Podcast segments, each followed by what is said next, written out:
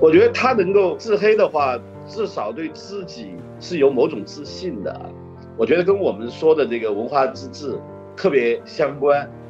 所以我想拍杀马特，其实这个是最重要的一个出发点。哎，你看，已经有人走在我们前面了，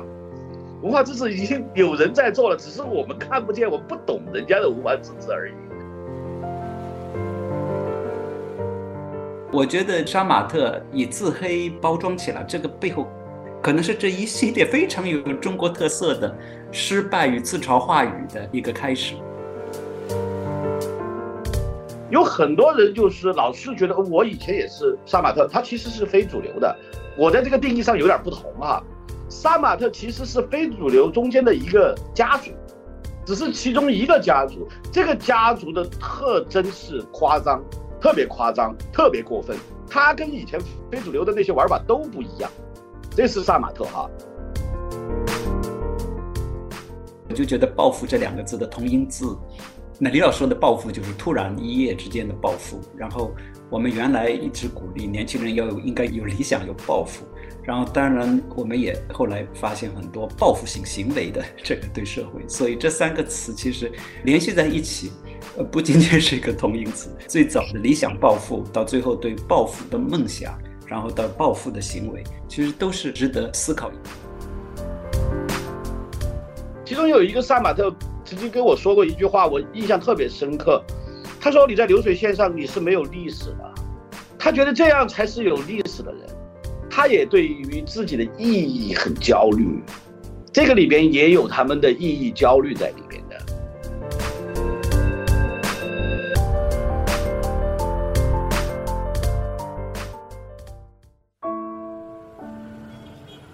你好，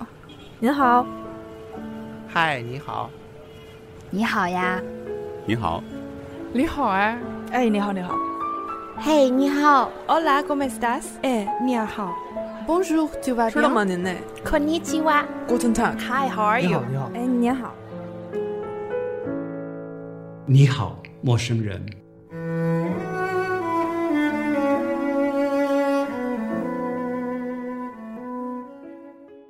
大家好，欢迎大家来参与和观看我们以“你好，陌生人”为主题的系列对话。我是本期对谈的主持人段志鹏，目前在奥斯陆建筑与设计学院攻读设计学的博士。“你好，陌生人”这个对谈呢，是由三联人文城市和人类学家向彪老师发起的，联合了各个领域的几位嘉宾，包括艺术家、人类学者、纪录片导演、作家和音乐人等等来进行展开。这个项目的初衷呢，是鼓励大家与身边的陌生人产生连接，包括楼道里的邻居、小区的保安、路边的摊贩、公交车司机等等，通过看见陌生人，来看见附近，看见自己和社会。第二场对谈呢，已经在上周发布了。向彪老师和人类学学者以及莫药花园的主理人和袜皮，从保安、犯罪、安全感的角度出发，聊了聊对陌生人的恐惧感的不同含义。感兴趣的朋友呢，可以在三联的视频号和公众号上观看直播的回顾和相关的推文。欢迎大家，也欢迎我们今天两位嘉宾。首先是我们的项目发起人向老师，大家好。观众应该已经非常熟悉向老师了，他长期关注劳工、移民等等的重要的社会议题，也是德国马克思普朗克社会人类学研究所的所长。然后是我们的艺术家和纪录片导演李一凡老师，李老师现在任教于四川美术学院油画系。李老师的纪录片《杀马特，我爱你》在二零一九年十二月上映，并且引发了很大的社会讨论。为了拍摄这个纪录片呢，李老师和他的团队在广东、贵州、云南等地和许多的杀马特青年进行交流、采访、观察。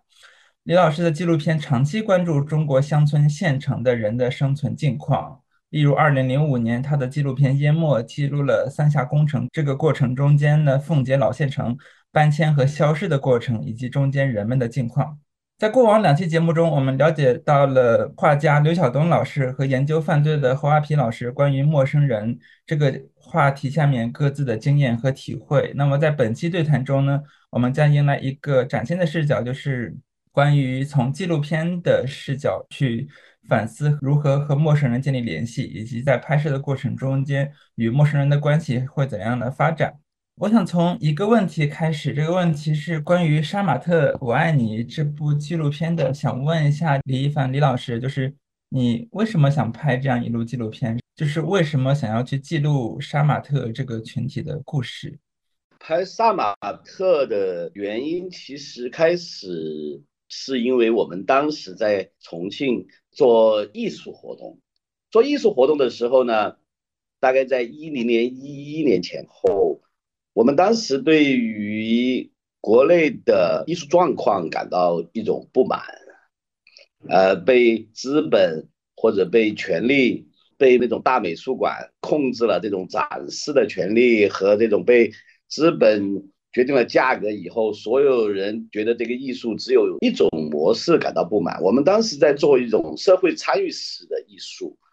我们在重庆有一个项目叫外省青年。就是有点反中心的那个意思，然后呢，我们的形式是，呃，这一些年轻的艺术家到社会中间去，到日常生活中间去，到任何你觉得有意思的地方，能够和社会和其他的人产生交集的地方去做，呃，我们来围观，我们大家都来围观，就这么一个项目。做这个项目的时候，我们当时有几个概念吧。第一个概念，我们叫肉身体验。我们以前的艺术都是来自于书本，来自于各种大师教我们怎么画，他们是什么模样。但我们这个时候，我们强调肉身体验很重要，而不是来自于传统的那种知识系统。我们觉得知识系统是必须的，但是只有知识系统是不够的。第二个呢，我们当时呢，觉得自己。有另另外一个，我们觉得有一个叫做文化自治。我们觉得我们的价值要由我们自己说了算，这件事情是我们当时的一个最重要的那么一个主题。我们在不断的谈，我们那个时候有很多海报，每个海报上面都有文化自治这么一个概念。正在做这个的期间，我有一个朋友，他给我拿了一堆图片来，手机上拿了很多图片来，是杀马特。我从来没见过这个东西。其实，在这个之前，我上网我也看不着这种东西，也没有人推送给我。我这个朋友呢是个记者，所以他的那个触觉啊，就是社会面接触的比我们广。他给我看这个东西的时候，我特别激动，我觉得特别牛逼，呃，特别自黑嘛。那个时候我们看到的其实跟后面的杀马特不太一样，都是各种各样自黑的人。我当时是想，这是我我根据它的内容来判断的话，我当时是判断这是一些从，呃小城市或者农村读了个三本，读了个民办，然后城里边没什么意思，然后自黑着玩的。我开始是这样一个情况。我觉得他能够自黑的话，至少对自己是有某种自信的。我觉得跟我们说的这个文化自治特别相关。所以我想拍杀马特，其实这个是最重要的一个出发点。哎，我觉得，你看，已经有人走在我们前面了，文化自治已经有人在做了，只是我们看不见，我们不懂人家的文化自治而已。我其实，在第一个阶段，完全就是从这个角度开始的。嗯，您说的就是，我觉得那个差不多是在二零一零年前后，一一年前后吧，一零年、一一年吧，大概是那个时候。嗯，对，你说那个自黑是什么意思啊？就是网络上的杀马特是这样的，大部分我们看到的网杀马特呃的那些视频啊、歌啊、内容啊，都是嘲笑杀马特的，都是拿自己来开自己的玩笑、自己来自嘲的那么一个一种那么一个东西，就是呢拿来给大家取笑的那么一种东西。当时特别流行的什么杀马特团长啊、杀马特什么，后来是很多很久以后我们才发现，其实当时流行的什么洗剪吹这些歌，杀马特从来不唱。没有一个杀马特知道这些东西，所以我那个片子里边有个很重要的，就是老师说自黑不是杀马特，这是后来的杀马特告诉我的，我才知道这些人其实我们在网络上看到的所有的那些自黑的，其实不是杀马特，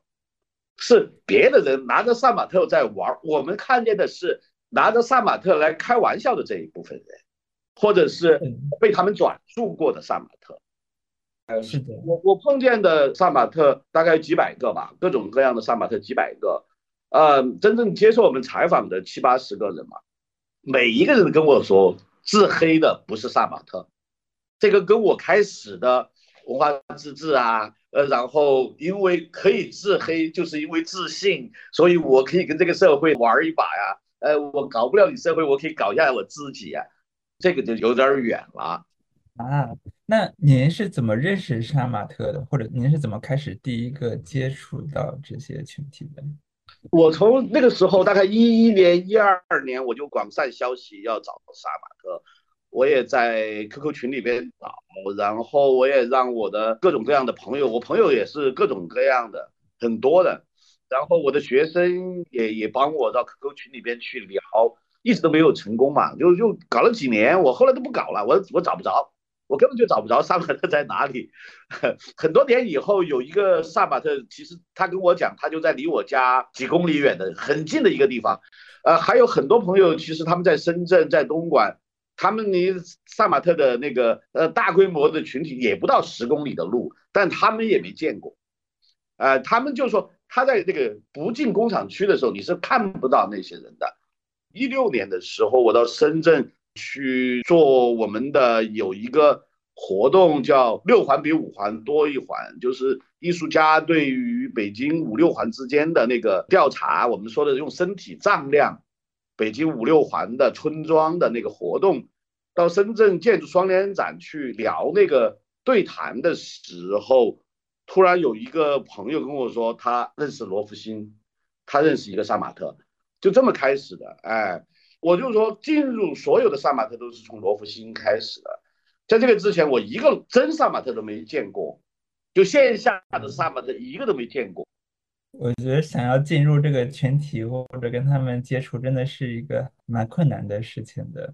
确实需要一些中间人在里面。那向老师，您对于杀马特这个纪录片有什么感受吗？或者就是有什么您感兴趣的地方，或者想要问李老师？对，就刚才李老师讲的这个，呃，开始接触杀马特，其实是一种假的自黑形象，就是别人借杀马特，然后说杀马特自黑，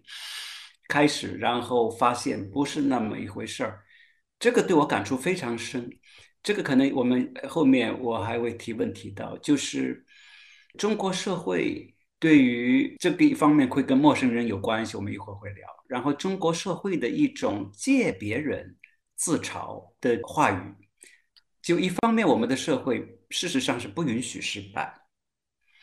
在竞争中不允许失败，但另外一方面呢，我们又看到我们的失败话语又是非常普遍的，从最早的屌丝。韭菜、打工人、帮砖人，但我也在思考，就是这些说，就是屌丝、韭菜这些人自嘲式的，他他自嘲的真正的是自己，还是这里有借用了一种别的一个形象，呃，有自嘲，所以他的对这个失败的处理是非常微妙的。那么，我觉得杀马特以自黑包装起来，这个背后可能是这一系列非常有中国特色的。失败与自嘲话语的一个开始，所以我就很想问李老师两件事情。第一个是您最后通过这个纪录片跟他们的互动，了解到的杀马特是什么样的？他的那个自信有没有自信？他的自信有多少？他有没有那种说，呃，我跟社会玩不了，我就跟自己玩一把？有没有那种成分，或者是根本没有？您对他那个头发是怎么解读？这是第一。第二。那您当时对他那种，呃，二零一一年前后的那个自黑，就不现在我们不知道是谁，他这些人可能跟杀马特的处境，我觉得可能也差不特别远。您对他那个当时要借用杀马特这样的形象，以他们自黑的形象来拍视频，这些人他又究竟想告诉我们什么东西？第一个问题是这样，我觉得萨马特作为个体是不够自信的。啊，就是说他一个单独的人，他是不自信的，他也不敢到这种跟他的群体，呃，距离很远的地方，比如说城市中央啊，或者是大都市等等等等很多地方，其实他们也不太去的，很少很少个别的去拍个视频、拍个照片是有，但是基本上他们是不敢进入的。而且对这个陌生社会他们是很畏惧的。萨马特里边还有一句话，他们最爱说的就是萨马特是个家族。哎，他实际上他是在这种家族的那个背景下面，还在一个呃大家都是同类的那么一个概念下面才有自信的。然后哪怕这是一个幻觉，这是一个我们自己制造的一个幻觉，我们自己做的一个其他的空间里，我们在这儿是自信的，但是他在实际的现实生活中间，其实他们的自信是有问题的，基本上是离开了工厂区或者是。他们的村庄，如果这个村庄里边还有不少都是杀马特一起回来的，或者是小镇，他们有这个勇气，其他的地方他们还是呃比较畏惧的，所以才我们那么近也没有发现过杀马特其实有跟这个有关啊，这是一个。第二个问题是这样，因为攻击杀马特最厉害的其实是屌丝，杀马特最早被攻击就是因为就大规模的攻击，就是因为当时杀马特。因因因为我我们的被推送的内容和我们关心的内容被分割了嘛，这个社会把我们分割了，数字霸权把我们分成各种各样的一团一团的人，所以我们也不知道杀马特在哪儿。杀马特其实也不知道这个社会到底在干嘛。很多杀马特都跟我说，他们在这个零八年前后，或者在在一一年那几年，零八年到一三年期间。他们都以为他们是这个天下第一大流行团体了，很牛逼了。他们后来发现李一吧，觉得李一吧的人，第八的人好像比他们还多。他们准备去扩大影响，到第八去扩大影响。其实他们真正的呃被广泛的攻击是进了里巴以后。我也试图去理解这个屌丝的心态。这个时候发现了一个比我们还要屌丝的。比我们还要生活的差的，而且对这个社会的理解还那么可笑，然后正好把自己的那种鄙视也好、发泄也好，其实杀马特更多的成为一个鄙视链的下端，成了一个呃发泄的这么一个点，大家就是拿着他开心的那么一个东西。杀马特其实自己不是这样的，杀马特自己是非常的看重这个东西的，非常的热爱杀马特家族的。啊，对头发，甚至很多人有那种神圣的、崇高的，像宗教一样信仰的东西，有很多杀马特还甚至是这样的。您觉得这个屌丝跟这个杀马特从他的社会经济或者城乡关系里面的地位，您您怎么样？就一个印象派的这个描画是怎么样两个群体？我觉得杀马特是彻底绝望了，根本就没有希望的，就直接就躺平了。呃，就是第一波躺平的其实是杀马特，呃，工人他就已经觉得绝望了，没用了，咱们就换个地儿玩儿吧，无所谓了，最后一代了，有点那个感觉。其实萨马特有点那个感觉。其实屌丝还没有在那个时候的屌丝其实是没有绝望的，呃，是不满，还是在挣扎的，说这个这个那个，但是有给他一个机会，屌丝还会蹦跶的。呃，萨马特是很清楚没有机会。哎，因为萨马特的这种文化呀，各方面是不同的嘛，没有基本上是小学初一二毕业的，大部分的杀马特，然后家庭背景几乎都是农村的。我有一点点的这个不确定，呃，就是在罗福星他后面的叙述当中很清楚的，就说我们玩不了车，玩不了房子，我们只能够玩头发。我是当时呢觉得这个完全是成立的。但是我又在想，这个是不是有一点，他也年纪稍微大一点，就是事后叙述，因为呃，就是说进行时的杀马特很多是，甚至是十五六岁，更多的可能就是十七八岁，他们的那种你说无望或者绝望，是他们这么行为一个很重要的呃原因吗？你呃就是说，因为他们那么年轻。当然，这个他这样的行为肯定是跟他的客观的这个成长环境绝对是有关，但这里是不是有一个呃无望和这样的一个生活方式之间的呃因果关系？我这里再插一句，因为我这样问呢，就是一个原因，你要看国际上的一些所谓逆文化、青年逆文化，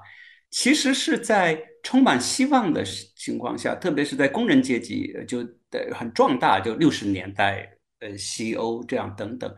呃，所以这里是不是还有一个原因，就是其实他就是一个当时在懵懵懂懂状况下面那个自我个性，当然他觉得有压抑，这个是很潜在的孤独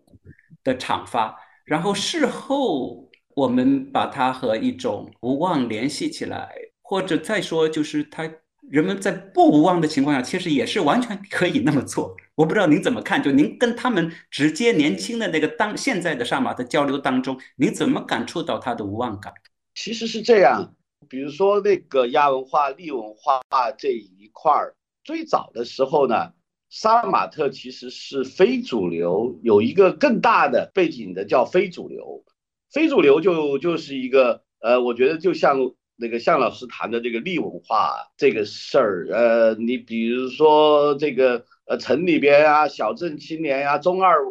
都喜欢非主流，非主流也玩头发的，也玩跳舞团，呃，搞那些事儿，他们都差不多的，也在做 QQ 空间。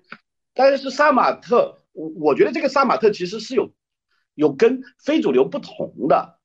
一就是零八年以后啊，这个非主流玩的越来越细腻，就在头发玩的其实有讲究了，哎，玩玩跳舞团玩那些东西都是有讲究了。杀马特这一部分人其实是不太懂那些讲究的，有很多人就是老是觉得我以前也是杀马特，他其实是非主流的。我在这个定义上有点不同哈，杀马特其实是非主流中间的一个家族。只是其中一个家族，这个家族的特征是夸张，特别夸张，特别过分。他跟以前非主流的那些玩法都不一样。这是杀马特哈，哎，为什么他这么夸张呢？我我我觉得他是身体告诉他没有意思，他不是知识。呃，一个是特别小，做不动，挣不了钱，这个是一个方面。第二个呢，他身体觉得他他这么干下去特别累，受不了。第三个呢，大部分杀马特是有一点点文艺的，有一点个人意志的，就跟很多工人还是不同的，他是不太甘心的，这个是杀马特的一个特点。每个杀马特都有一点点特殊的那么一点东西，我们说文艺的东西，或者是他有个人意志的，他是有一些个人意志的，他是不甘于在流水线上就哒哒哒哒哒哒这么搞一辈子的，这个是杀马特的。我见到的所有的杀马特都有这个特征，哎，他不就不是弄一个头发就这样，他不完全是这样的，他是有一点这个东西的哈。呃，另外一个，呃，我觉得当时是身体告诉他们干不动，干不下去，没有意思，我受不了，我像我母亲、像我父亲那样使劲干，挣点钱回去，我自己的身体扛不住，因因为这一些小孩没有过真正的体力劳动，在这个之前。跟上一代的农民工是不一样的，呃，就是他是小学、中学都是在上学，也没干过农活的，没有大量的体力劳动的。他们跟呃前一代的农民工啊，从小就打猪草啊，这个这个其实是不一样的。他们是上学，甚至是呃不在村小上，是要到镇上去上，因为很多村小都被并校了嘛。那个那一代的时候，呃，是这么一个情况。然后突然发现自己上学也没有意义，因为也考不上大学，呃，就是做到初三还是去打工，是这么一个背景下面，突然就被抛到城市里面，抛到其实也不是一个真正的城市，就抛到一个工厂区这么一个情况下面，呃，他们其实我觉得萨马特在呃对于就是传统意义上晋升这个道路上面，其实是普遍的不抱希望。哎，所以有很多人就去赌博，很普遍的。所以片子里面，我那那次看见的萨马特最喜欢穿的一个衣服，他们就背后是何以解忧，背上背的就是唯有暴富。就他们不相信这个打工能够，这个是普遍的一个，就很小的小孩，十五六岁他们就知道这个事情。哎，何以解忧，唯有暴富。实际上我们看到的山河大神啊，或者这样一些人。到后来都是因为赌博，呃，其实可能说不定有很多就是杀马特或者是那些，呃，就就赌博赌到把身份证也压了，把什么都压掉了，就只能日结了，大概是这么一个状。所以他们在这个时候，杀马特的这一部分要文艺的人，大概还不太赌博。我碰见的人一个都不赌博，啊，可能赌博的就变山河大神了，啊，不赌博的或者是还在坚持的，后来就转向了这个做视频啊，干这些事情。那我稍微补充一下那个背景，就是李老师对于网络文化真的很了解。就是李老师说的李一吧呀，就是他是他是基于百度贴吧的那个平台上面的网络沟通。其实我觉得跟刚好跟现在的，比如说以微博或者是以微信为主阵地的沟通是很很不一样的一个网络环境。而且，其实我觉得中间有一个很有意思的事情，我们现在已经是二零二三年了，然后。知道了一些“躺平”这些词，然后其实，在百度贴吧的那个时候，差不多一零年到一五年左右的时，甚至更早，二零二零年、二零零零年左右的时候，往往后，它其实并没有“躺平”这个词，或者也并没有内卷这种概念，它其实更多的是刚才李老师提到的“屌丝”或者是或者是劲舞团，或者是这样那那种那种话语下面的一个讨论。然后能把他们俩能把这两个概念连起来，我觉得是很有意思的事情的。我觉得这里意义非常丰富啊！李老师刚才后面提到的，就是怎么样理解杀马特的这种非常直观的绝望感，就他的身体告诉他，但是他又有梦想，他他又有还有唯有暴富，这个他还是有这个梦想，所以我就觉得“暴富”这两个字的同音字，那李老师说的暴富就是突然一夜之间的暴富，然后。我们原来一直鼓励年轻人要有应该有抱负、有理想、有抱负。然后，当然，我们也后来发现很多报复性行为的这个对社会。所以这三个词其实联系在一起，呃，不仅仅是一个同音词。最早的理想抱负，到最后对抱负的梦想，然后到抱负的行为，其实都是值得思考。因为大家所谓的绝望，因为。对于底层、对于挣扎中的人来讲，很难有真正那种就是决绝的绝望，就是对这个体系有很清晰的认识，然后自己大步走开，不是这样的。他是没有希望，但是他又有梦想。我觉得这个是一个。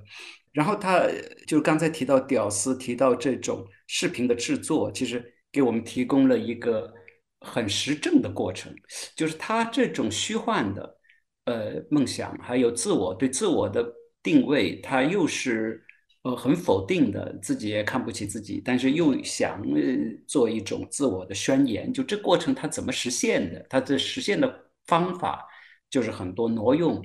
呃一些符号，包括对别的群体的一些标签化等等。我觉得这个是非常值得进一步思考。然后我想问李老师另外一个问题，就也是蛮那个具体的，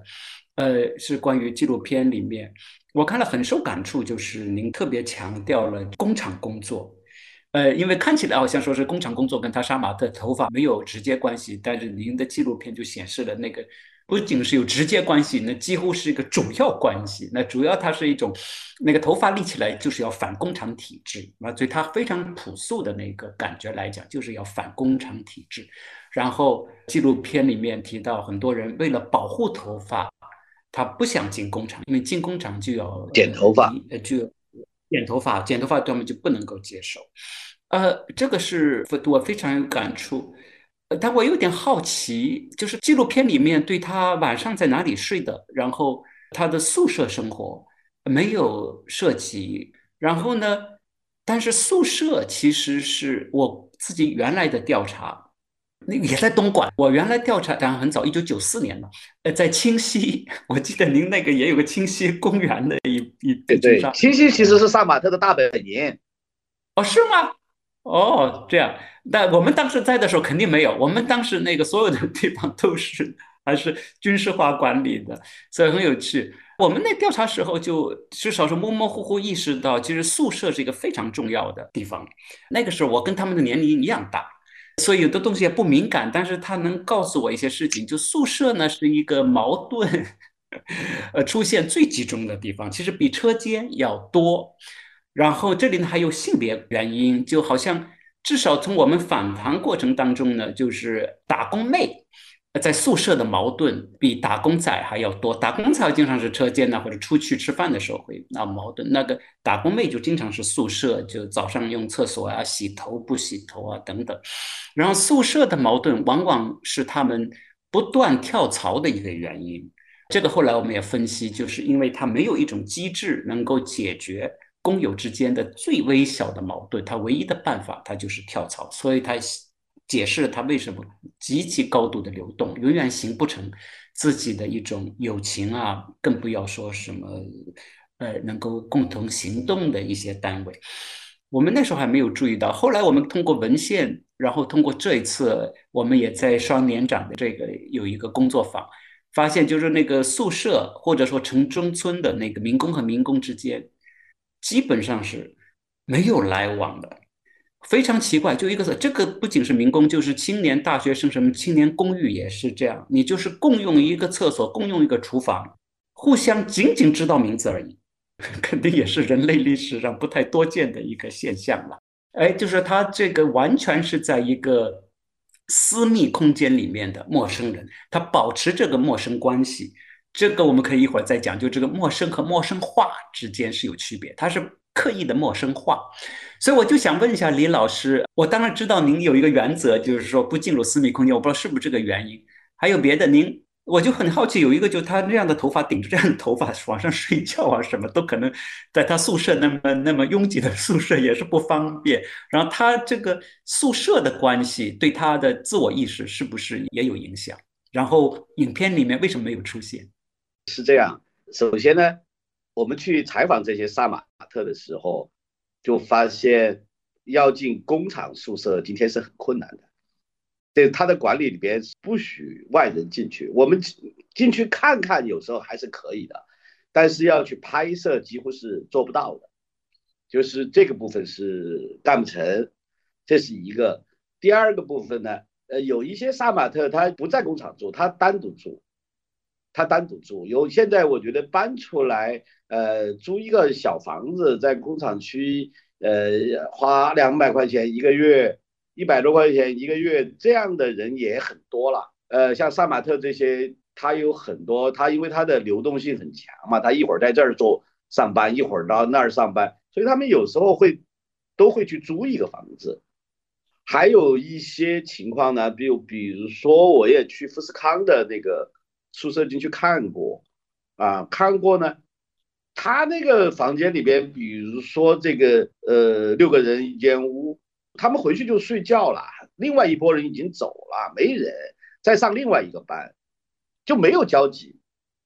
啊，还有一些原因，比如说很多萨马特跟我说，他比如我们是一个村的，我们有五个人一起来报名打工，这个工厂一定会把我们五个人分在不同的车间或者不同的班次，因为你们在一起，你们就要闹事儿就有可能。当然，我觉得还有一个更重要的原因是，今天都是用网络。网络的那种沟通更多，他在自己的那个信息茧里边，我只跟我的家人、跟我的老乡聊，剩下的时间我要打打游戏，我就得睡觉了。他也没有必要去跟周边的人发生太多的关系。呃，今天这个情况是呃特别多的。我片子里面有一个镜头没有剪进去，就就是有一个工厂上工，就你会看到可能一两千、两三千个准备上工的工人。就干一件事，看手机，互相都不交谈的，哎，一两千、两三千个工人都等着上工，因为现在上工他是不像我们，我们以前总想去拍到一个上班的洪流、下班的洪流，他现在不是这样的，哎，工人是上班的时间是十五分钟进去一波，十五分钟出来一波，十五分钟，他是把它全部都是分得特别的清楚的。所以你就看着可能有一两千人，过一会儿这几个人啪上进去了，过一会儿这波人进去了，所有人都在看手机，哎，所以呢，我觉得杀马特他也很正常，就是这个连接是出现在手机上的，是在线上的，甚至罗福星，我跟他认识的时候，一个线下的杀马特他都不认识，他认识那么多杀马特，全部在网上，哎，我跟他那段时间我们一起玩嘛，到处走嘛。他其实大部分最早的时候，罗福星大部分时候就躺床上看手机，只要不上班就躺在床上看手机，啥也不做，吃饭看手机。我觉得这个也是今天的那个，就是在线下或者是现实生活中间的那种连接变少的一个原因吧。哎，但工厂区里边，我觉得东莞和清溪还有有一些杀马特聚集点上面，他们会有一点不同。但是日常生活里边，他们的头发其实只是长发，是需要有活动，周末啊，呃，有仪式，比如说放几放假呀、过节呀，他有仪式感，需要出去晒的时候，他才把它立起来。哎，但是在像东莞的石牌啊、七溪山中那些地方，逢年过节的时候，他们有线下的这种连接活动，还是有的，还是有很多的。还有就是，呃，老乡之间的，呃，你也杀马特，我但是是老乡，但我我觉得那个不是一种杀马特式的连接，是一种老乡式的连接，那种情况下面更多。对，还蛮蛮巧合的感觉，向老师跟李老师在同一个地方，在不同的时间做过类似的调查，尽管是不一样的手段，然后我们也可以从中间看到一些变化。就是我感受到的一个变化，就是向老师在当时。发现的宿舍这样一个重要的产生矛盾，当然产生矛盾某种情况下意味着一些变化跟一些就是直接的交流的这样一个场所。而李老师 在二零一零年左右去的时候，这个场所本身它的位置已经发生了很很大的变化，成为了一个更加分散的一个状态，然后大家就是更加分开的居住了，甚至。某种情况下，直接消解了这种可能在宿舍中间产生矛盾的这样一个机会。啊，向老师有什么想继续？对，刚才李老师说的那个上下班的那个场景的，我们原来是没有看到的，没有到那个程度。就现在可能是因为它整个流水线的普及，然后各种各样的管理手段、技术手段的上升，就变成没有一个。集体进场 或者集体下班的场景了，所有都是，呃，我们可以认为是分配式的，所有的东西就是它那个把你均匀的分配到一个最合理的一个状态，根据它的时间的计算啊，这样等等。那么这个就让我想起一个，我也在看李老师纪录片时候想到的一个概念，就是陌生化，就陌生和陌生化之间的区别。呃，很简单的讲，这样的宿舍的体制，然后这样的上下班的安排，呃，它是一种人为的安排，使得人和人的交集最小化。所以，人和人之间的关系不仅仅是说我和你陌生，我和你是匿名的，他现在是用一种呃刻意的行为，然后去保持这个陌生，让陌生煮不成熟饭。这个是第一，就陌生化作为一个持续性的呃努力。第二个我想到的陌生化呢，就是跟英语当中的异化有关系。我在还在想，就是我们为什么没有异化这概念？如果因为一下子我想不到别的概念来描述这些杀马特也好，其他民工也好，他在工厂里面的感觉。工厂对他来讲，你说他熟不熟悉呢？当然很熟悉呢，也没什么不可熟悉的，就是这个流水线，没有别的东西。但好多人都说啊，在纪录片里，到了工厂门口了，就是不想进去。进去是因为那个工资欠着呢，就是你你想辞职都辞不了，两三个月的工资都欠着。但到了门口，真的是不想进去，呃，饿着肚子都不想。后面有特别两个女生那个说的嘛，她和她堂姐忘了她的名字，就是她进就就不想进去，就那种。它是一种意义上的陌生化，是指什么呢？就是它跟你不仅是没有关系，你不能够认得它的意义，而且它会倒过来，有非常强大的压迫感，会有一种扭曲感。所以这个意义上，我觉得这个陌生化的这种呃，就异化意义上的陌生化，也是变得越来越严重。然后第三个有意思的是呢，然后我在想，哎，杀马特这些人在干什么？在面临着这样的一个陌生化，在一定意义上呢，他的策略也是自我陌生化。他把自己造出一个非常扎眼的形象，呃，要出去晒，像那个李老师说的，要出去炸街。令我很感动的，在那个纪录片里面看到的，他说，首先一个动机，我要搞成杀马特是为什么呢？好孩子会被欺负，我搞成一个坏孩子的形象就不会被欺负。头发立起来，心里觉得很安全。呃，这个是要把自己变成主流社会眼中的一个陌生人、陌生者，就不仅是匿名的陌生者，而是一个异样的陌生者。哎，来获得自己的一种认可，或者自己的一种认同，自己的一种自信。然后，当然，李老师讲到，有这种仪式感，有很强的一个社会属性在里头了。就他有家族，然后有互相到了街上能够互相的认得，所以这个是就是他的自我陌生化变得是他的一种应对策略。还有一，我觉得是也是一个男孩子在纪录片里面说的，说。我做杀马特时候自己跳舞，跳舞自己录了一段视频，然后我自己去看视频的时候，我根本认不出来那是我自己。那个对我最合适，他最放松的时候，对他自己来讲也是一个陌生者。那个时候对他最合适。然后还有一层这个，我觉得陌生化的意思。呃，这里我还在想，就是这个陌生化这个说法是不是有效？因为它的意思比较多。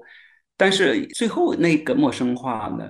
就是跟陌生人不一样的。在中国社会里面，就中国社会现在的情况呢，它是非常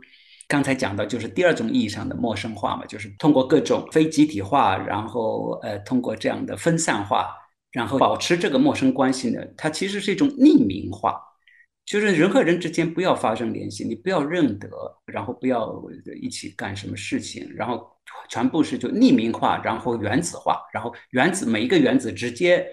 吸纳到一个系统里面，然后系统跟原子直接对应，呃，一对一的对应，那原子和原子之间不要来往，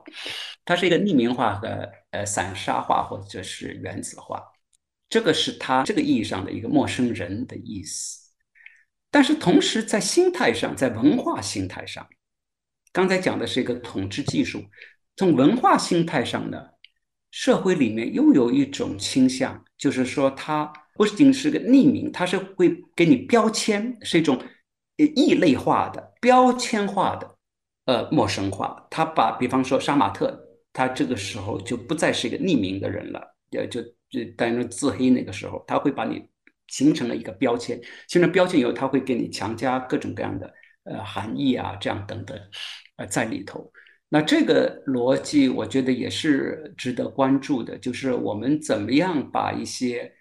自己原来我其实不认识的人、匿名的人，但是会我们给他做一个标签，然后给他标签赋予各种意义，就他不仅是个简单的不了解、无知或者歧视，但背后的。好像心理机制是比较复杂的，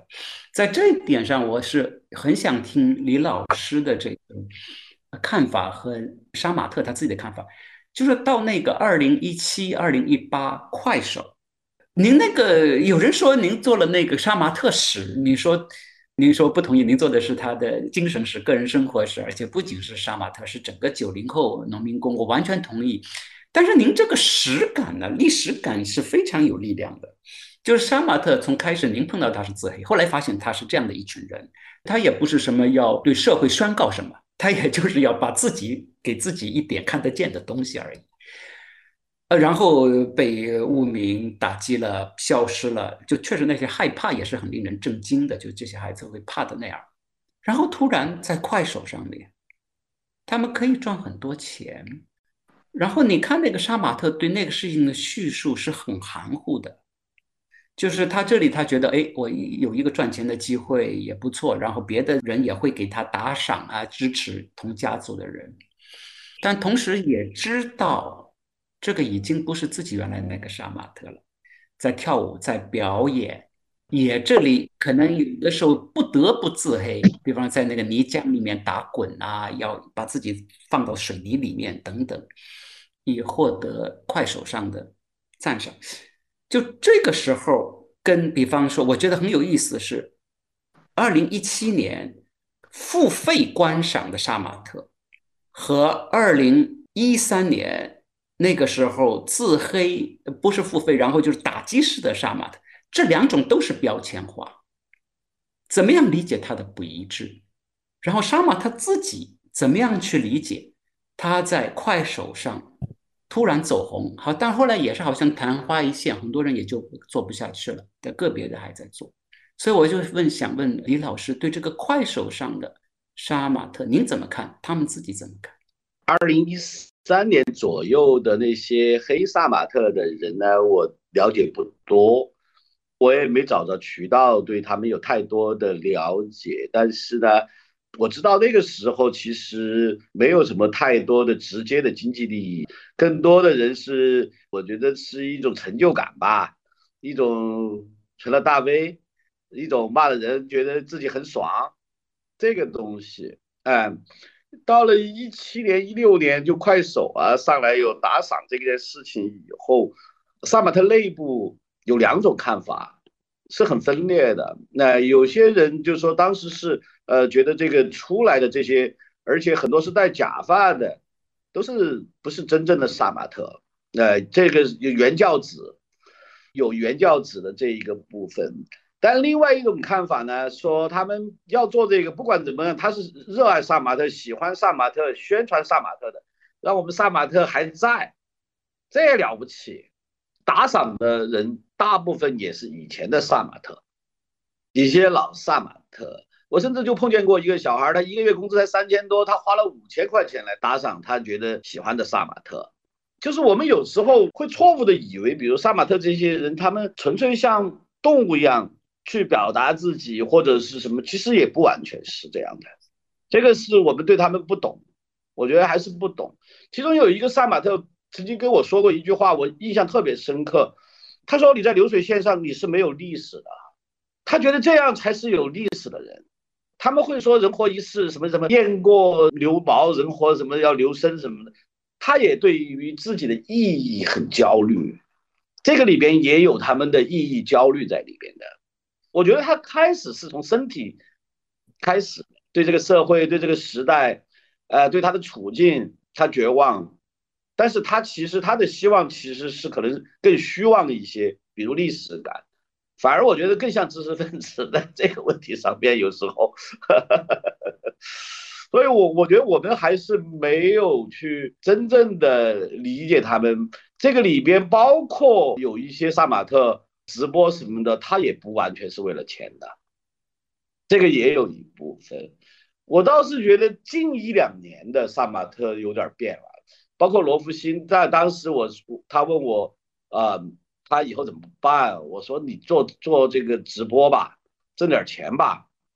因为生存问题是个很现实的问题。呃，做直播的话，会比你进工厂打工，还是去做一个理发馆？在一个一个发廊打工，收入都要高很多。我说你就去做吧，没啥。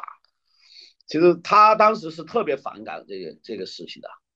他不愿意的。他觉得把他积累了那么多年的这个形象突然卖掉，他受不了的。开始，但他现在都做直播，他也就在一个公司靠直播挣钱养活自己。哎。我觉得这两年直播就成了一个生存手段了，也包括我的学生，大学的学生里边，哎，我我跟他讲，比如说你当艺术家怎么怎么样，他觉得这个是很虚妄的，呃，他他他说我在做流量，我说做网红，他说老师你不要说网红这些，我不想做网红，做流量是一个事业，这是另外一件事情了，所以就到后来的时候。做流量这些人也不见得是我们想的，他只是要去折腾一下，甚至是他把它当成事业的。杀马特里面也有这样的人，就是做直播的人。哎，那可能是我这轮最后一个问题，老师，那您觉得快手的观看者就根据您呃，就哪些片子获得打打赏多啊什么的？呃，那个观看者要看的是一个什么东西呢？我不知道是有一种共情在里头，还是完全是一种远距离猎奇，还是有一种俯视，呃，带着一种优越感。从萨马特开始播放，呃，到这个放映的现场，还有就是在网络上也做很多映后的聊天嘛，这个量还是很大。但是真正看纪录片，或者是聊这个的人，我觉得绝大部分人，呃，是城市的呃大学生，这个层面是最多的，啊，最多的。嗯，其实杀马特对这个呢，有一部分人他是觉得特别高开心，也有杀马特给我打电话，非常的感动，怎么怎么怎么样哈。但是我觉得有一些杀马特的话，他是觉得这个就是这样嘛，有什么好说的？他一点都不觉得惊奇。呃，我在那个时代美术馆第一次放的时候，有一个杀马特，他看了四十分钟就出来了。我问他为啥不看，他说：“哎呀，看着我自己太悲惨了，我看不下去。”杀马特本身其实是这样一个状况，更多的我觉得共情的人是那些我觉得是来自四五线城市，来自于县城，来自于比如四线小城市。在但是在这个北京读过书，在上海读过书，在大城市读过书的这一部分人的感触和反应是最强烈的，他们的共情感是最大的。李老师，您这个对我非常重要，您就是回答了我一个还想问还没有问的问题。我刚才问的，就我没有讲清楚，我是在想，就是这个杀马特的快手化究竟意味着什么？呃，就是杀马特现在在这个。快手上成为另外一个标签、标志、一种形象，这个您是怎么看的？是一种他又在一个鄙视链上的一个形象吗？还是在那个快手上，大家直接就看得上马自己拍的那些短片，那个里面他也有一种共情在里头吗？呃，我前年前年我到广西去看了他们在广西在快手上的第二大网红一个群体，大概有十来个。最高的十来个在农村做快手、做短视频、做直播的那么一个群体，在广西南宁跟来宾交界的一个村儿里边，等于我们到来宾下车到那个地方更近。我我到那儿，我跟罗福星然后一起去，到那儿的时候，他们是开的跑车来接我们，然后来接我们，在那个呃农村的那个地里面跑得飞快哇！那么一群人，然后我们到了他们待的地方，还是那种农村的破屋子，里边乱七八糟。然后，但是买了一些各种各样的那种花里胡哨的电脑啊，什么什么。他们他们其实很有钱，乱花。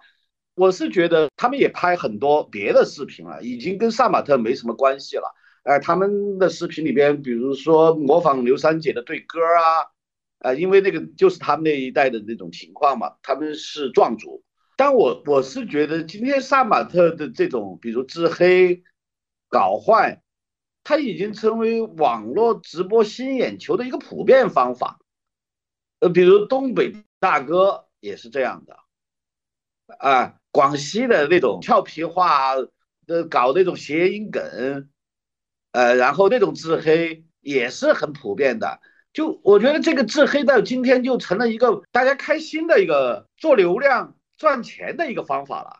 我们开始最早以为自黑是你你有一个很清醒的自我认知，然后你要表示对于这个完全不是。就今天的这个自黑是完全另外一件事情。就杀马特也很清楚，我们自黑呀就有钱进来。就广西那帮小孩，他们以前就是杀马特，但他们今天做的事情跟杀马特没有任何关系，也不玩头发了，他们可能是玩农村梗。我我甚至在贵州。拍杀马的时候，我碰见过一个，还有很多杀马特去跟他学习，要交费收费的，像办班儿一样。那有一个六百万，在这个巨难找山区里边，根本你没有办法想到的一个地方，有一家有几个人在那儿做视频，也有几百万粉丝，他的打赏啊各方面收入也不菲。我就碰见那个就是跳舞的那帮小孩，他们就过去跟他们学习了，他们觉得他们做不下去了。要做农村搞笑梗，正能量农村搞笑梗，才能够赚到钱，而且保证这个视频不会被删掉，不会被被加。就这件事情是一个商业，而且是在现在的这种呃政治也好，社会也好这种状态下的一个商业行为了。呃，和以前这个是，就是这几年的话，已经我觉得是完全没有关系了。就最近两三年的这个杀马特不杀马特，已经和以前在我去的时候，杀马特还在犹豫，内部还在纷争，已经完全没关系了。向老师也提到了陌生化，然后我觉得李老师对于 中国互联网的这个前互联网时期到到现在，真的是有很好的理解。就是刚才向老师提到的给其他人做标签这个事情，然后或者是黑别人来去作为一个可能某种程度上作为一个自嘲的手段，这个手法，它现在变成了自己黑自己的这样一个事情。就是刚才，比如说我们提到的非主流这些很早期的互联网概念，我会觉得可能某种情况下是一个懵懵懂懂的去给别人进行分类的一个方式，就是对于其他的。对于这个社会怎么运作的一个理解，然后这个这个情况，其实我会觉得到现在是一个加深的状态，就是就是标签已经越来越丰富了，越来越深入了，出现了更多的网络词汇，然后这个网络词汇就是反而是一个继续深入的去理解其他人，就给其他人去定义的一些概念。想问李老师一个问题，就是，然后您刚才也提到了就是肉身体验这个词，我会觉得这个词它可能。嗯，您可以再稍微解释一下吗？或者就是举一些例子，什么样的体验是肉身体验？然后我觉得这个可能跟跟我们怎么看见陌生人，或者是怎么样去真的去观察到陌生人，像跟您刚才说的，需要一些实证的方法。对我们叫肉身经验。嗯，哎，就比如拍杀马特的时候，其实我我按照我后来开始的那个想法的话，我不需要一定待在石牌，我我把这些人采访了就完了。了，但是我要待在石牌，必须待在石牌，我才能体会工厂这个到底是个什么样的环境。萨马特待的到底是个环怎么环境？你你如果到那个地方去，你发现这个镇一望无际的工厂，所有的工厂楼下的一楼不是门面是工厂，你走到任何一个地方都能闻到这个机油味道，一天到轰轰轰轰轰轰轰，你会感觉不一样的。然后拍完这个部分的时候，我要去他的家乡，一定要到他的家乡去看看，看看他们到底住的什么房子。所以，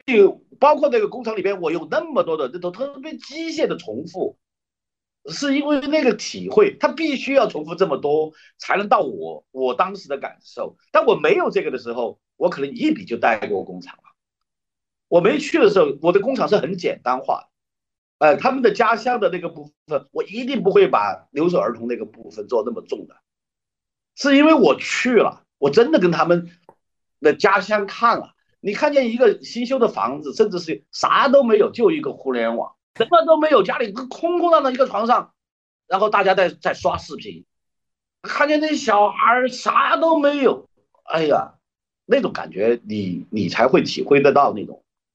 不光是他们说，而且你到了他那个环境里边，他会改变你的作品的权重的，哎，所以我们很强调这种肉身的经验。你到那儿去，你到没到过现场去？你闻到过这个味道没有？你跟他们一起吃过饭没有啊？那不同，哎，有些地方就是吃不下去的。拍烟幕的时候，那个老头儿，平常我他的饭我也吃得下去，他有一天。有人卖猪，然后有些猪病了，瘟猪就没人要了，就是扔扔在那个河边儿，一看就是病猪，他拿回来就煮着请我吃，我吃不下，说全是病猪，但是不止他一个，那天可能江边扔了五六个、七八个病猪，周围几家一人抢了一头在煮，我吃不下，也有吃不下的时候，但但是你要不看，你根本想不到。对，刚才刚才李老师提到的一些场景，我觉得对于我真的很难想象。比如说你刚才提到那个开着跑车在田野里快速奔跑，然后但是房子却很破，这样一个，就是我会产生很多疑问。就比如说说他如果有这个钱，他为什么要把钱花在跑车上面，而不是把自己的生活环境再住得更好一些？就是这个真的是一个，就是如果你不真的在那个现场看到过这些东西，你确实。它它不是一个逻辑上的问题，怎么去把逻辑串起来的问题，就是你必须得看到这样子的环境，你才知道那个那是一个什么样复杂的一个场景。那夏老师，你有什么想问的吗？或者想评论的？对，我就想那个总结一下我刚才听刘老李老师讲的心得，一个是知识的断裂，很多年轻朋友，包括我自己，其实经常一个很大的问题。是看不到这个断裂，就是满脑子被一些语言呐、一些呃理所谓的理论呐呃灌满了。就是你不让那个肉身的经验冲击你，因为让肉身的经验冲击你是一个不太愉快的，因为经常你的三观可能要受到一点震撼，所以人的本能他是要把肉身看到、肉眼看到的东西，呃，他会用一个迅速的办法把它顺化成你原来认识的一部分。那么这个是很容易做的，因为任何一切强大的主流的知识。主流的话语，它之所以主流，它就是因为有这个能力，它就把一切东西，它有一套话语在那里，就让你很容易的岁月静好过去。呃，所以这个我觉得注意到断裂，然后像李老师刚才讲到，这个断裂不是说一次性就弥补，最有意思的是这个断裂，它不是一条缝儿，你进去这个缝儿以后，它是一个无底洞，然后不断的去修正，然后呢，乐趣就来自于这里，所以。我们非常想提倡，就看到陌生人等等，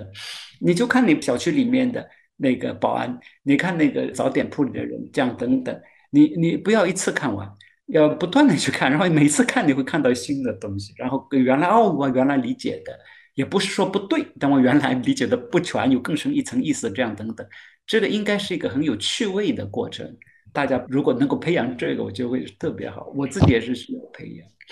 第二点，呃，李老师说的这个肉身的这个冲击，你有的时候不断的这种重复，然后长达八个小时，那个机器轰鸣的声音在你耳边，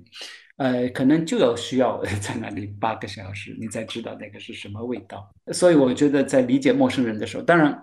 就是我们不去做研究，不做纪录片，可能没有那样的条件去做，但至少可以去想象。他那个人做那个事情，他当时会是什么感受？你有个想象肉身，我们把他们的感受，把他们的行动放到他们那个处境下面，给你提供一个场景。然后这个不说一次性，当时是什么情况？有他的一个背景，这里头有一个历史在里头，有一个周边在里头。这个就回到我们为什么强调附近，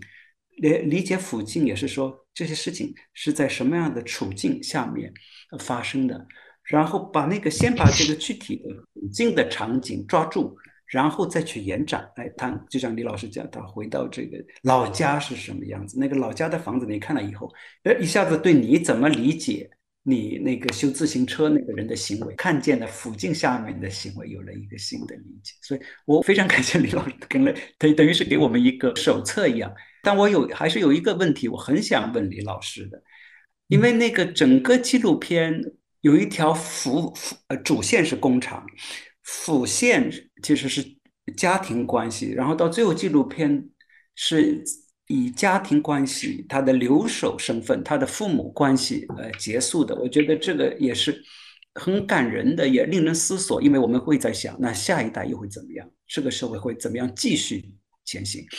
我问一个比较俗的问题，李老师，你觉得他们？有没有做一些意愿跟他们的父母所谓和解？就是他们慢慢到了这个年龄，或者你觉得这个不可能，或者他们放弃，或者也有些成功的例子。因为我就所谓俗是没有任何什么理论艺术的，这个是一个肉身问题。总是希望，因为这个事情已经发生，这个父母也是没有办法，他们现在也可以理解到父母原来没有办法。好，但是好像我没有看到有一种和解的迹象。我不知道您对这个问题怎么样？就说。能不能有什么办法让留守一代的伤痕慢慢愈合？哎，我也不知道。说实话，呃，我觉得首先他们要慢慢理解他们父母那一代吧。呃，比如说杀马特有一句话说：“二十五岁以后不做杀马特，就是超过二十五岁还玩杀马特的人凤毛麟角。”几乎是，几就是属于那种特特别特别执着的人，大部分人到二十五岁以前是不会玩了。然后我就发现，二十五岁为什么是一个特别重要的界呢？因为工厂呢，四十八岁以上就不招工了，就进不了厂了，他们的父母就得回村了。然后呢，我们都知道中国农村的那个耕地呀，各方面是养不活一个家庭的，说每个家庭都得派人出去打工的。这个时候，萨马特他就开始要担负家庭的重任，就养家，甚至给父母养老的这个问题了。呃，我碰见好几个萨马特，曾经都说是要回家，就我们碰到了好多回家的萨马特。有好几个杀马特都是希望自己的小孩不像自己在一个留守状态里边，那不在一个留守状态或怎么样，他们要回家要陪小孩成长，但是他们发誓赌咒，甚至是，但是实际上好多人可能几个月以后就出去打工去了，或者是一年以后就出去打工去了，特别是这两年经济不太好的情况下面，出去打工的反而更多了。啊，他们有时候在村里边，比如包个鱼塘，或者是养个斗鸡，或者做点什么那些规划，农村的那些规划都不成功。哎，你前两年呢，就比如周边农村还有一些建设项目可以干点活儿，脱贫之前的嘛。这两年这个活儿也少了，没有了，啊，所以他们又回到东莞、浙江，到这些地方去找工作。我我我我觉得在这个过程里面，他们会慢慢理解他们的父母当年为什么这个过程，呃，但我觉得情感培养不起来，就他的那个最年轻、最小的时候的那些情感，他是给爷爷奶奶的，这个培养不起来了。当然，我觉得他们开始理解了，哎，但那个情感就是小的时候建立的那个情感，就是你跟你的他是跟爷爷奶奶建立，没有跟父母建立，他那个时候见不着父母。呃，他对父母的信任，包括性格的磨合，互相的那些关系，我觉得不行，我觉得不知道怎么，但是他们理解，我觉得他们在这个年龄，自己一开始打工，自己的孩子放在家里的时候，对他父母当年那种被迫，开始懂了，也就是，但是仅到此而已。刚好我也是，我我觉得我的年龄可能跟杀马特的年龄差不多吧，就是九零后的，确实是。到了工作之后，才会就是意识到那个工作的处境。然后我会觉得，刚才刚才向老师也提到了，就是杀马特其实是一个跟跟青春跟这个年纪段是有很很直接的关系的。然后当这个年纪段过去的时候，他的处境本身也在发生变化。我在看那个李老师的那个纪录片《淹没》的时候。就有一个感受，就是我会设想，假如说我是你，我是要拍这个纪录片的人，我被扔到那个环境里面，我到底要拍什么？然后那些人要怎么去看他？因为就是真的就是，就是各种动作，然后各种那些细节，我有时候是一种解读不了的状态，我只能去跟着去看的。想问一下，就是李老师，就是你觉得你在拍摄现场的看，跟你在日常生活中间的去观察，有一些？区别吗？或者他们之间有有什么影响吗？我拍淹没是很改变我的，在拍淹没之前，其实我是不懂这个的，或者是我觉得是不够懂吧。比如说以前拍纪录片的时候，都要使用钓竿的，要把声音录清楚。我把钓竿，我说不用钓了，就用随机话筒。我宁愿牺牲声音，因为有了钓竿，人就变了。是我在这个过程中间体会到的。啊，比如说。呃，晚上打灯，很多人一定要打灯的。我我后来我不打灯，打灯他们也变了。我宁愿他看不清楚，等等等等。我觉得这个里边都是来自于那个，在那个现场的慢慢慢慢的熟悉和分析。然后呢，我我有个学生，他他最近来找我，呃，他把机器拍坏了，照相那个那个摄像机拍坏了。我说你拍怎么会把机器拍坏？他说他一天拍八个小时的素材。我说你知道吗？我在拍淹没的时候，三百天，我只拍了一百四十三个小时的素材，就每天不到半个小时的素材。但我拍淹没的时候累得要死，早出晚归，每天回去就早上人醒了就开始出来，到晚上回去睡觉的时候，就只做一个最简单的一个小场记，就睡觉。在干嘛？其实一直在跟这些人聊天啊、玩啊、坐着。我觉得不是所有的时候是一个纪录片人的眼睛，就是一个平常人。呃，他他能在哪里做，我就能在哪里做。呃，他的烟再次我也能抽下去，我的酒要请他喝，他的酒再烂我也能喝下去。呃，然后我们会对共同的一些事情的看法，就像一个生活在那里的人，就跟他们一样生活的人。我老婆有拍乡村档案的时候，她到村里去，她说她农民特喜欢我。就是因为我哪里都做得下去，我老婆是个洁癖，她看我哪里都做得下去，那农民就喜欢我哪里都做得下去，她简直是受不了。但是她她觉得就只能是这样嘛。我觉得有同理心，还有一个你相信他这个选择是合理的，或者是有原因的，他不是神经病，这个特别特别的重要。啊，我但我觉得在那个过程里面，真的是对人，包括我觉得包括一个作品中间的人的权重这些东西，我全部都就重新洗了一次我自己，把我的知识重新装配了一次。要没有那次的重新装配，反正我觉得我也挺傻的。就是现在你跟我说点什么事情或者怎么样，我就知道那个阶层的人怎么样，这个阶层的人通常情况怎么样。或者包括我到去拍杀马特的时候，是因为我建立在我对农村西南农村，我不说别的，西南农村我非常了解。杀马特主要是来自于西南农村嘛，所以我对西南农村的状况我是非常非常的了解，甚至是包括。以前我跟周立泰律师也很熟，他是中国最好的劳动律师嘛，改变过中国的劳动法很多很多的事儿，然后他的案例成为中国劳动法里面的非常非常多的引用的那么一个律师。我拍他没拍成功嘛，当年想拍劳动法，就是西南地区的这些劳工怎么出去的，他们怎么生活的，他们怎么断手的，他们今天怎么样的，其实这个我知道特别多。我在零八年在七九八做过一个。挺大的一个展览叫档案，那个档案里边其实就大部分的档案，基本我当当当时复印了差不多一万份劳动争议和劳动伤害的卷宗，这个其实也是肉身的这种经验也很重要的。那个时候我跟周立泰有有几年，我们就一天到晚就聊这些事情，所以到了那个地方的时候，呃，我跟他们聊的时候，有没有这个储备的时候，我跟萨马特其实也聊不了的。我也会聊的，就很空洞的。我之前读《浙江村》，就是向老师写《浙江村》的时候，里面有句话，我会觉得真的还蛮打动我。就说，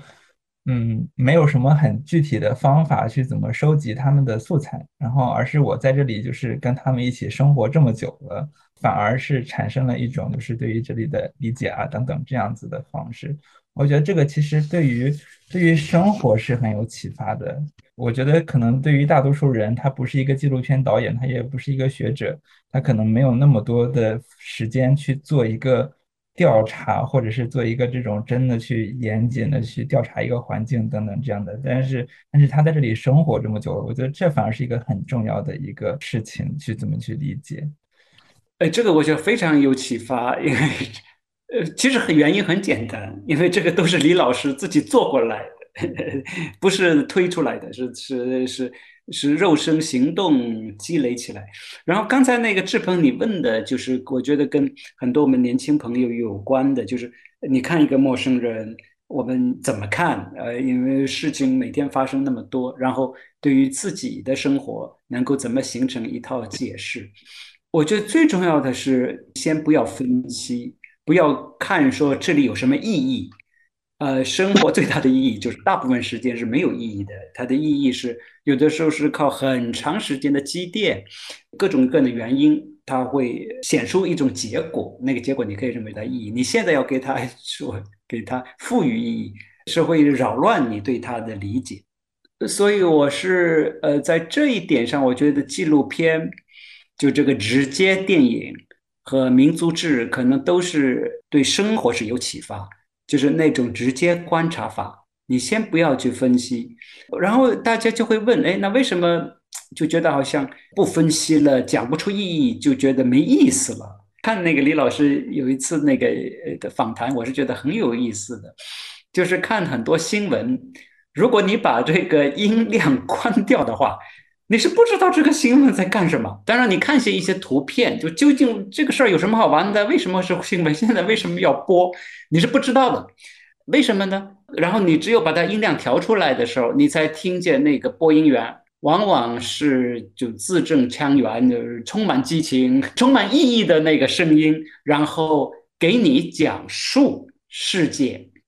所以你得到的世界是那个专业播音人员在一定的他拿一定的工资，他是什么样的职业上面那个包装出来的世界，就是说在嘲讽我们的一一些交流手段，而是说慢慢慢慢的这个脑子就变成了一个没有意义，就觉得这个事儿就就没法看了，就像好像没有菜就下不了饭，没有盐就吃不了东西，有一点。其实是呃，怎么样去培养那种开放式的，就看看到人里面的温情，看到他的纠结，他看到各种各样的这种有趣的事情，我觉得是非常，这个是很很值得学习的一个一个东西。我如果我可以还问李老师一个问题，就刚才讲到这个理解、这个懂、这个直接观察，我就想到那个您刚才提前面提到那个双年展那个杀马特二十分钟视频。当时在深度调查之前的视频的那个主题，审美的自由是一切自由的基础的起点。那现在我不知道您怎么想，好像现在看来，这不是一个审美自由问题，甚至不是一个自由问题，因为杀马特的审美不是一个自由的选择，是一个生面经验的直接的反应。你有的时候甚至是不是完全有意识的反应？所以它跟自由和审美都没有特别直接的关系。那如果您现在回头看，会把那句话改成什么？嗯，没想过，因为因为我我那个时候的那个点只落在萨马特不被允许这个层面的，其实也是我对萨马特的，比如家族啊，他们怎么变成萨马特啊？这些事情没有充分想过的那么一个情况下面的一个判断，而且呃，审美自由这个事情还是有一部分回到了我们开始的文化自治啊这样一个层面，还是有很多的呃主观的那个东西在里边的。我一句话我概括不出来，萨马特，但那首歌。那个歌词是我写的话，我觉得那首歌其实是我对杀马特的看法啊，我只能说就是最后那首歌的歌词是我写的，这个是我彻底想清楚了以后对杀马特这个事情的看法，我只能想不出一句话，我觉得它挺复杂的，呃，在开始的时候就是没有深入性，就是深入这个问题没有完成之前。做的一个判断吧，那个判断里边还是带很多我自己的一个处境里面的那个问题的，或者我今天还没有带深入的够。对，这个也是给我们一个启发，李老师。就有的时候，其实你了解的少，文章容易做；你了解越多以后，越难说。是，所以有有时候我我我今天就是，比如说我我上我的课或者跟学生讲东西的时候。我也不会跟他有一个你该干什么，不该干什么，但我会不断的强调两件事情，一个就是深所谓的深入，肉身，另外一个就是要通过这件事情调整你的认识论，也不是本体论，也不是方法，方法只有你有了认识以后，它才会产生方法，方法是从认识里面打出来的，而不是像现在很多人，你先给我一方法，老师。或者是谁谁谁，你给我一方法，我上哪儿学方法，我就开始来用。我我是觉得方法是从认识里面长出来的，认识是身身体生命体会出来的，啊，是你的那些知识，当然知识是非常重要的，那些概括能力、认识，呃，前面的那些样板、那些经验，呃，前人的总结、巨人的各种各样的发现，特别重要，呃。起码你你你有些问题你不用每次都要重新去概括嘛，他一下就把你打通了嘛，这个是很重要的。但你没有肉身的经验，没有这个的时候，你其实你根本分不清你的经验对不对，根本对不对对不对，你也不知道权重。我觉得那个权重是特别重要的一个事情，就没有这个的时候，你没有权重，你不准确啊，你不准确，你你怎么弄方法？你怎么会找到一个词？呃，做杀马特的时候。你如果不知道一个一个片子该怎么叙事吗？呃，你看是，你看淹没都没乱七八糟，我也把它叙得很清楚。你不需要加一个采访，那个杀马特做，对于我来说只有这个方法。当我认识到那些事情的时候，我就觉得只有这个方法是对的，只有这个词能表达我对这个的认识。所以，我根本不管它是不是纪录片，管也不管它是不是美术馆的影像。甚至它是个啥都不重要，我觉得这个才是今天做学问也好，做艺术的一个态度。这是我的认识，我不能以偏概全，别人也可能有更好的方法。但是我觉得这至少是我的，我我的经验，嗯，我的认为，对，我就想跟进一点，就关于这个权重这概念，也是我个人也蛮有心得的。这个又回到志鹏前面也提到的，就是我们的知识和我们自己的生命经验有很大的隔阂，好有就是因为现代教育使得我们的这种所谓的理性知识啊、书面知识，跟那个自己的身边的真实的生活，好像活在两个世界一样。那么就很重要的一点，我觉得也是李老师刚才讲的很清楚。这个我们理解世界、理解生活，往往不是通过推论，不是通过推理，呃，逻辑这个问题其实是非常辅助性的一个工具。那很重要的是一种镜影，是一个图景。你看它一个总体的图景是怎么？正是因为这个图景式的知识，所以才有权重的问题。就你知道哪一个是主要矛盾，哪一个是次要矛盾，然后这个事情你要给它乘个零点五，那个事情看起来好像很热闹，但那个事情呃可能拍起来很好看，但那个事情在整个大的真实经历当中，它只有零点二，你你就给它零点二的位置，呃，这个到最后呈现出来的东西，呃才会呃真实。所以我们经常也说的一句话，就是这个是日常生活里面大家也会说，就这个质感，这个质感就是很多年轻的朋友对生活理解没有质感，但他能说很多东西，呃，没有质感，有的时候说起来反而容易，因为他那个逻辑可以推很长，有很多框架什么东西，质感是必须要是呃静影式的，你看到它那个错综复杂的互相关联。然后呢，那你又不能够被它绕昏了，所以这里就是需要有一个权重，有一种比较直观的判断。这个直观判断听起来比较神秘，但这个就是靠泡出来，靠多看。所以这个多看陌生人，然后多想，呃，自己呃不要做分析性，有的时候就是做叙述，就是把事情理清楚。呃，我这个班级是怎么回事？这个学校。呃，这个是怎么组织起来的？各个教研室是怎么回事？老师的动机是什么？他们的忙究竟在忙些什么？这样等等，就把一点一点一点简单的叙述，可能这个就是真的知识。好的知识到最后，我觉得都是叙述，在文字上都是叙述，可能在影像来讲就是一个记录。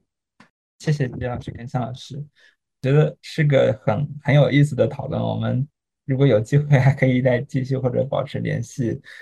那本期的你好陌生人对谈就先告一段落，然后非常感谢向彪老师和李一凡老师两位的精彩的交流。这一期里面，从杀马特开始，然后去看见杀马特，看见杀马特怎么构建他的附近。然后怎么构建附近，然后附近被消失掉，以及怎么通过纪录片看人，然后我们再回到日常生活中间怎么看人的这样一个讨论中间来。谢谢两位老师，然后也期待大家能够给我们一些反馈，然后分享你对于身边的陌生人的观察和看法。李老师再见，再见。到到重庆去看你。对啊，一定要来到重庆来找我玩儿哈。对对对，好的好的，肯定应该是很好玩。这个是很魔幻的，这个城市也给我们很多经验啊。重庆，好的，我们把我觉得今天谈话其实也是很有教育意义，教在教学上也是蛮有意义。我我是觉得青年人会欢迎这个，我们就是很直白的告诉我，呃。不是一个教教化式的，对，是一个分享式的。我们有机会再见啊，再见，谢谢两位，谢谢大家，嗯。